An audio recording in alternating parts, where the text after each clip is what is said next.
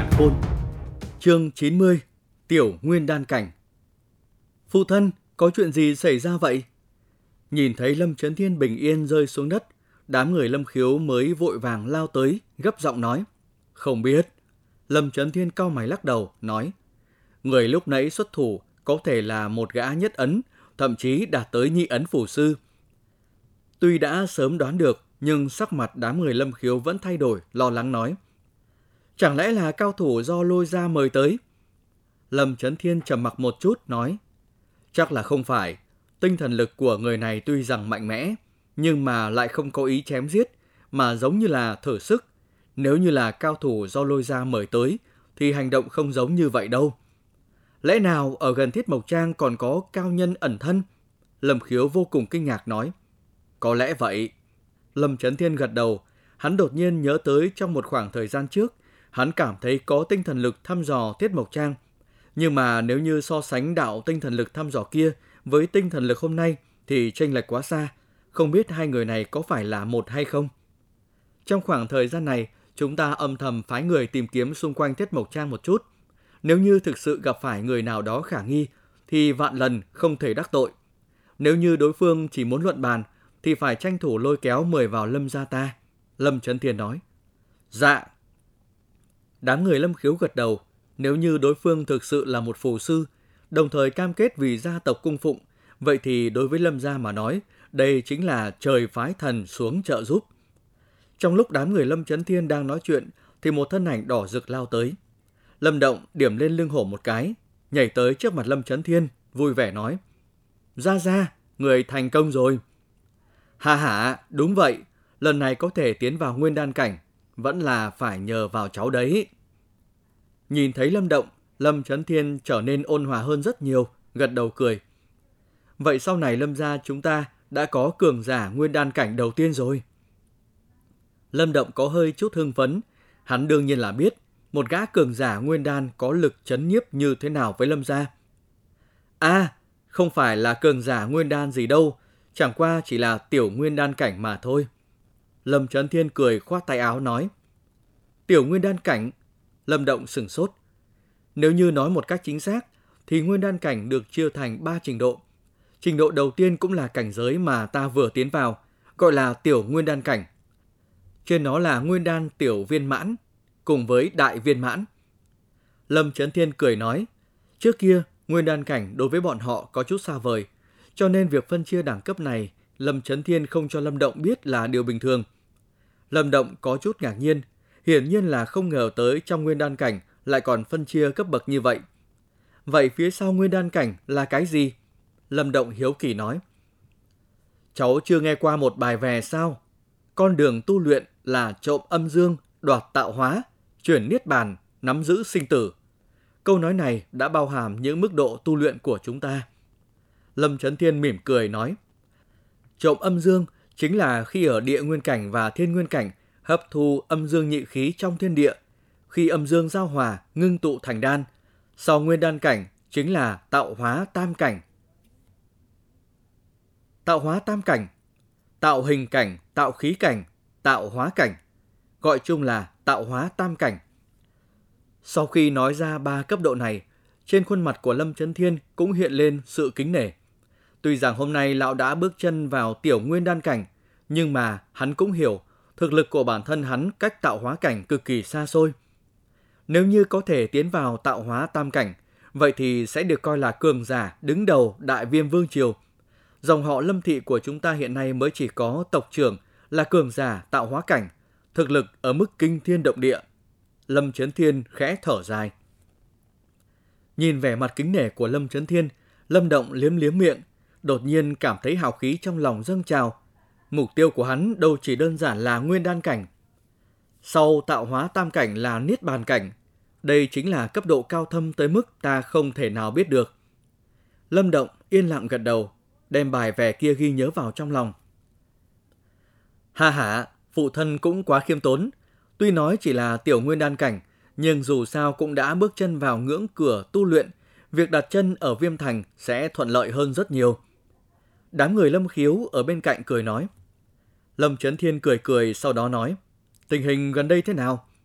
Ngày Lâm Trấn Thiên hỏi, Đám người lâm khiếu mới thôi không cười nữa. Sau khi trần trừ một lúc, mới đem chuyện hai nhà lôi tạ xuất thủ với gia quyến của mình ra nói, đồng thời nói toàn bộ những động thái kỳ lạ của chúng ra một lượt. Hừ, lôi gia quả nhiên đã coi lâm gia chúng ta là cái đinh trong mắt.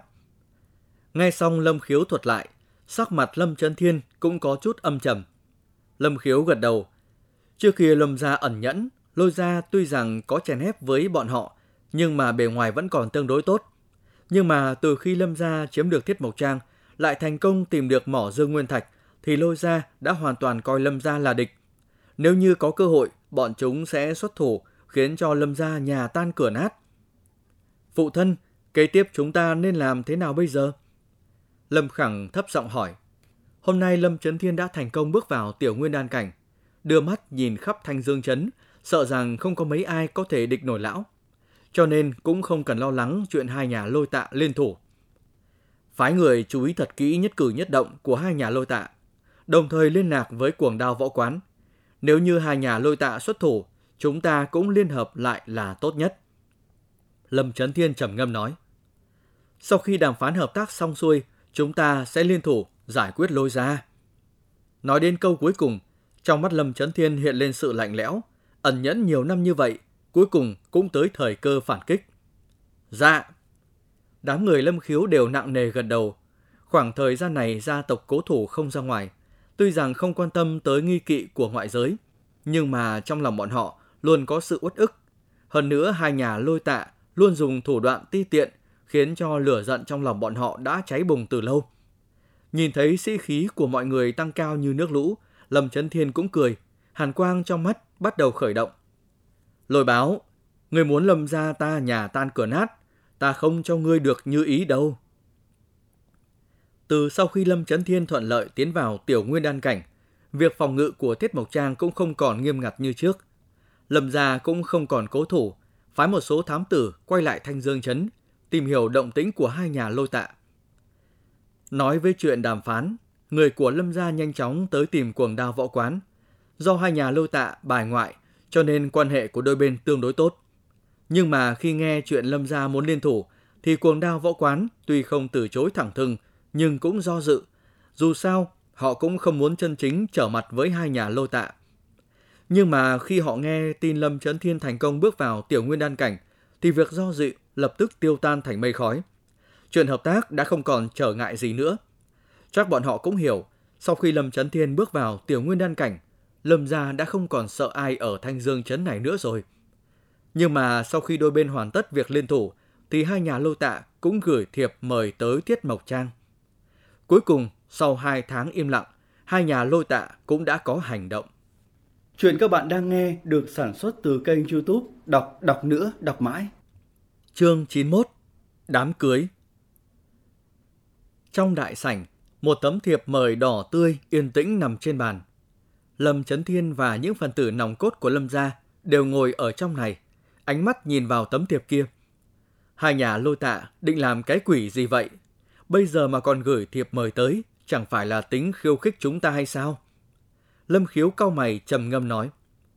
Lâm động cầm lấy tấm thiệp mời ở bên bàn, mở ra xem một chút. Nội dung ở bên trong là hai ngày sau, lôi gia cùng tạ gia sẽ tổ chức đám cưới cho lôi lực và tạ doanh doanh. Đối với hôn sự này, Lâm Động hắn không thèm quan tâm. Cái hắn quan tâm chính là vì sao họ lại mời Lâm ra. Hiện giờ đôi bên đã ở tình thế như nước với lửa. Chỉ cần gặp mặt, có khi là đã động thủ, sao lại mời nhau được nhỉ? Hai nhà lôi tạ lần này dường như định làm rất lớn. Không chỉ Lâm gia chúng ta được mời, mà những thế lực hơi có danh tiếng trong phạm vi trăm dặm xung quanh Thanh Dương Trấn cũng đều được mời. Lâm Trấn Thiên nói, phải lâu lắm rồi họ mới làm lớn như vậy. Lâm Khẳng khẽ thở dài. Hai nhà lôi tạ làm như vậy chắc là muốn tuyên bố với bên ngoài. Họ hoàn toàn liên thủ, mà một khi bọn họ liên thủ, các thế lực vốn thấy gió chiều nào theo chiều đó sẽ ngả theo phía họ. Mà đến lúc đó, trong phạm vi trăm dặm của Thanh Dương Trấn, hai nhà lôi tạ sẽ là bá chủ. Lâm Trấn Thiên bưng chén trà nhấp một ngụm, chợt cười lạnh nói. Tính toán thực giỏi. Vậy chúng ta làm sao bây giờ? Có đi hay là không? Lâm khiếu hỏi. Lâm Trấn Thiên gõ gõ ngón tay trên mặt bàn, ánh mắt thoáng có chút âm trầm. Một lát sau mới nói. Đi, hiện giờ có đầu rụt cổ đã không còn ý nghĩa gì cả. Việc này nếu như tận dụng tốt sẽ biến thành một cơ hội cho Lâm gia chúng ta. Tuy nói tới địa bàn lôi gia sẽ có chút mạo hiểm, nhưng Lâm Trấn Thiên hiện giờ đã không còn lo lắng nhiều như trước nữa. Hơn nữa, hợp tác cùng Quảng Đa Võ Quán cũng đủ sức chống lại hai nhà lôi tạ liên thủ. Nếu như có thể bộc lộ thực lực chân chính của mình trước mặt các thế lực khác, sau này Lâm gia ở Thanh Dương Trấn sẽ ít bị người ta khiêu khích. Trong khoảng thời gian này, cho dù hai nhà lôi tạ có giữ im lặng, Lâm gia cũng sẽ bắt đầu hành động. Đôi bên nếu đã đối đầu, thì chuyện đánh nhau sống còn chỉ là chuyện sớm muộn mà thôi. Truyền lệnh chỉnh đốn nhân mã, hai ngày sau chúng ta tới Thanh Dương Trấn tham gia đám cưới. Ta muốn xem lão bất tử lôi báo kia muốn làm cái gì. Lâm Trấn Thiên cười lạnh nói.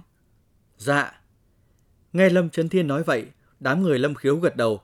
Trong mắt họ hiện lên sự kích động, ẩn nhẫn nhiều năm như vậy, cuối cùng cũng tới lúc ngẩng cao đầu mà đi rồi. Việc hai nhà lôi tạ tổ chức đám cưới với nhau là một chuyện làm chấn động thanh dương chấn. Là gia tộc lâu đời, hai nhà lôi tạ có thể nói là thâm căn cố đế ở thanh dương chấn. Hôm nay hai nhà liên thủ, thực lực tất sẽ tăng vọt. Trong phạm vi trăm dặm của thanh dương chấn, sợ rằng khó có thế lực nào chống lại nổi bọn họ. Mà cũng chính vì như vậy, đối với lời mời của lôi gia, các thế lực không ai dám chậm trễ. Trong lúc nhất thời, Thanh Dương Trấn một lần nữa lại trở nên náo nhiệt. Nhưng mà một số người mẫn cảm đã nhận ra sự náo nhiệt này chỉ là bề ngoài che giấu mạch nước ngầm đang khởi động. Lần này hai nhà lôi tạ tổ chức đám cưới sẽ không được yên tĩnh gì đâu. Thùng, thùng. Tiếng chiêng cổ đập rộn rã, những thanh âm ồn ào vang lên khắp trong ngoài thanh dương trấn. Ở trang viện của lôi gia, người đi lại nườm nượp, tiếng cười nói chúc nhau vang lên không ngớt. Là một gia tộc có thực lực hùng hậu nhất thanh dương trấn, tiệc cưới của lôi gia tổ chức đương nhiên phải hoành tráng. Lâm gia đến! Trong những tiếng chúc tụng ồn ã, đột nhiên có tiếng tôi tớ vang lên, sự náo nhiệt ngay lập tức trở nên im ắng. Ai nấy đều đưa mắt nhìn ra phía cửa, thấy ở cách đó không xa, tiếng vó ngựa rầm rập vang lên. Hơn trăm con tuấn mã lao nhanh mà tới, dừng lại ngoài đại môn của lôi gia. Là lâm gia, bọn họ cũng tới. Nghe nói hiện tại hai nhà lôi tạ đối với lâm gia không vừa mắt. Không ngờ lâm gia này thực là can đảm, hắc hắc, xem ra lần này có trò hay để nhìn rồi. Ai? Lâm gia này lại tự mình đi tới nơi đầu sóng ngọn gió. Nhìn đám nhân mã của lâm gia, không ít người bàn luận xôn xao. Những thế lực trước kia thân cận với lâm gia, không ai dám tới chào hỏi. Hiện giờ hai nhà lôi tạ đã liên thủ, thực lực càng ngày càng mạnh. Nếu bọn chúng dám đi chào hỏi thì hậu quả rất là thảm khốc. Mà đối với đám gia hỏa thấy gió chiều nào xoay chiều đó, Lâm Trấn Thiên không thèm quan tâm. Bình thản xoay người xuống ngựa. Hà hà, Lâm lão gia đúng là càng già càng dẻo dai. Lần này có thể tới tham gia tiệc cưới của hai nhà chúng ta. Lôi phích đại diện cho gia tộc cảm ơn nhiều. Khi đám người lâm gia tới, một thân ảnh từ trong đám người của lôi gia bước ra ngoài. Đảo mắt qua đám nhân mã của lâm gia một cái, mặt không đổi sắc, cười tủm tỉm nói. Lão Phu biết trong lòng của ngươi chỉ cầu cho ta sớm tắt thở mà thôi. Lâm Trấn Thiên cũng chẳng nể mặt gì cái tên đã dám tập kích Lâm Động, cho nên thản nhiên đáp lại. Hai mắt Lâm Động giật giật một chút, chợt nhìn về phía nhân mã của Lâm gia, nói. Lâm lão gia tử, trong trang không được rộng lắm, những người này xin hãy để lại bên ngoài. Thế nào, ngươi sợ chúng ta quấy rối phải không? Ở bên cạnh, Lâm Động mở miệng cười, nhìn chằm chằm vào lôi phích nói. Thương thế của ngươi sao rồi? Ngay được câu nói của Lâm Động, sắc mặt lôi phích trở nên âm trầm. Ánh mắt của hắn lạnh như băng nhìn Lâm Động, trông như một con dã thú sắp cắn người. Lâm Trấn Thiên tiến lên một bước, đứng ở trước mặt Lâm Động. Lão nhân bộc phát nguyên lực, làm cho lôi phích khó thở, lùi về phía sau hai bước. Đem lôi phích đẩy lùi, Lâm Trấn Thiên liếc mắt nhìn hắn, sau đó vung tay lên, hơn trăm đạo nhân ảnh tản ra xung quanh. Lần này đến đây, Lâm Trấn Thiên đã hầu như mang toàn bộ lực lượng tinh nhuệ của Lâm gia. Tuy rằng hiện giờ hắn cũng đã bước chân vào tiểu nguyên đan cảnh, nhưng cẩn thận vẫn hơn. Những người này không thể vào bên trong toàn bộ, nhưng cũng có thể ở bên ngoài. Một khi có biến cố, chỉ cần phát tín hiệu là có thể lao vào bên trong lôi ra. Mời! Nhìn thấy Lâm Trấn Thiên ra lệnh cho nhân mã tản ra, Lôi phích lúc này mới tránh đường, nói. Thấy thế, Lâm Trấn Thiên nghiêng đầu nhìn đám người Lâm Khiếu gật đầu một cái. Trong ánh mắt của mọi người, hắn bước vào đại môn của lôi gia. Đám người Lâm Khiếu nhanh chóng theo sau. Nhìn theo bóng lưng của đoàn người Lâm Trấn Thiên, lôi phích liếm liếm môi. Trong mắt hiện lên sự dữ tợn, trong lòng đang gào thét. Sau ngày hôm nay, ta muốn lâm ra các ngươi quỳ gối dưới chân lôi gia. Chuyện các bạn đang nghe được sản xuất từ kênh youtube Đọc đọc nữa đọc mãi.